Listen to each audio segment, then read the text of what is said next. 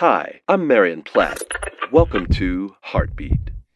I love early morning, when the light between night and day is blurred. I know that in the darkness before dawn, God is preparing for the arrival of light. It's taken me a long time to realize that life is not as clearly defined as I once believed. I've learned I don't have to be perpetually happy to find abundant joy. Some things can't be fixed, they can only be carried in companionship. Life is interesting and complicated and beautiful that way.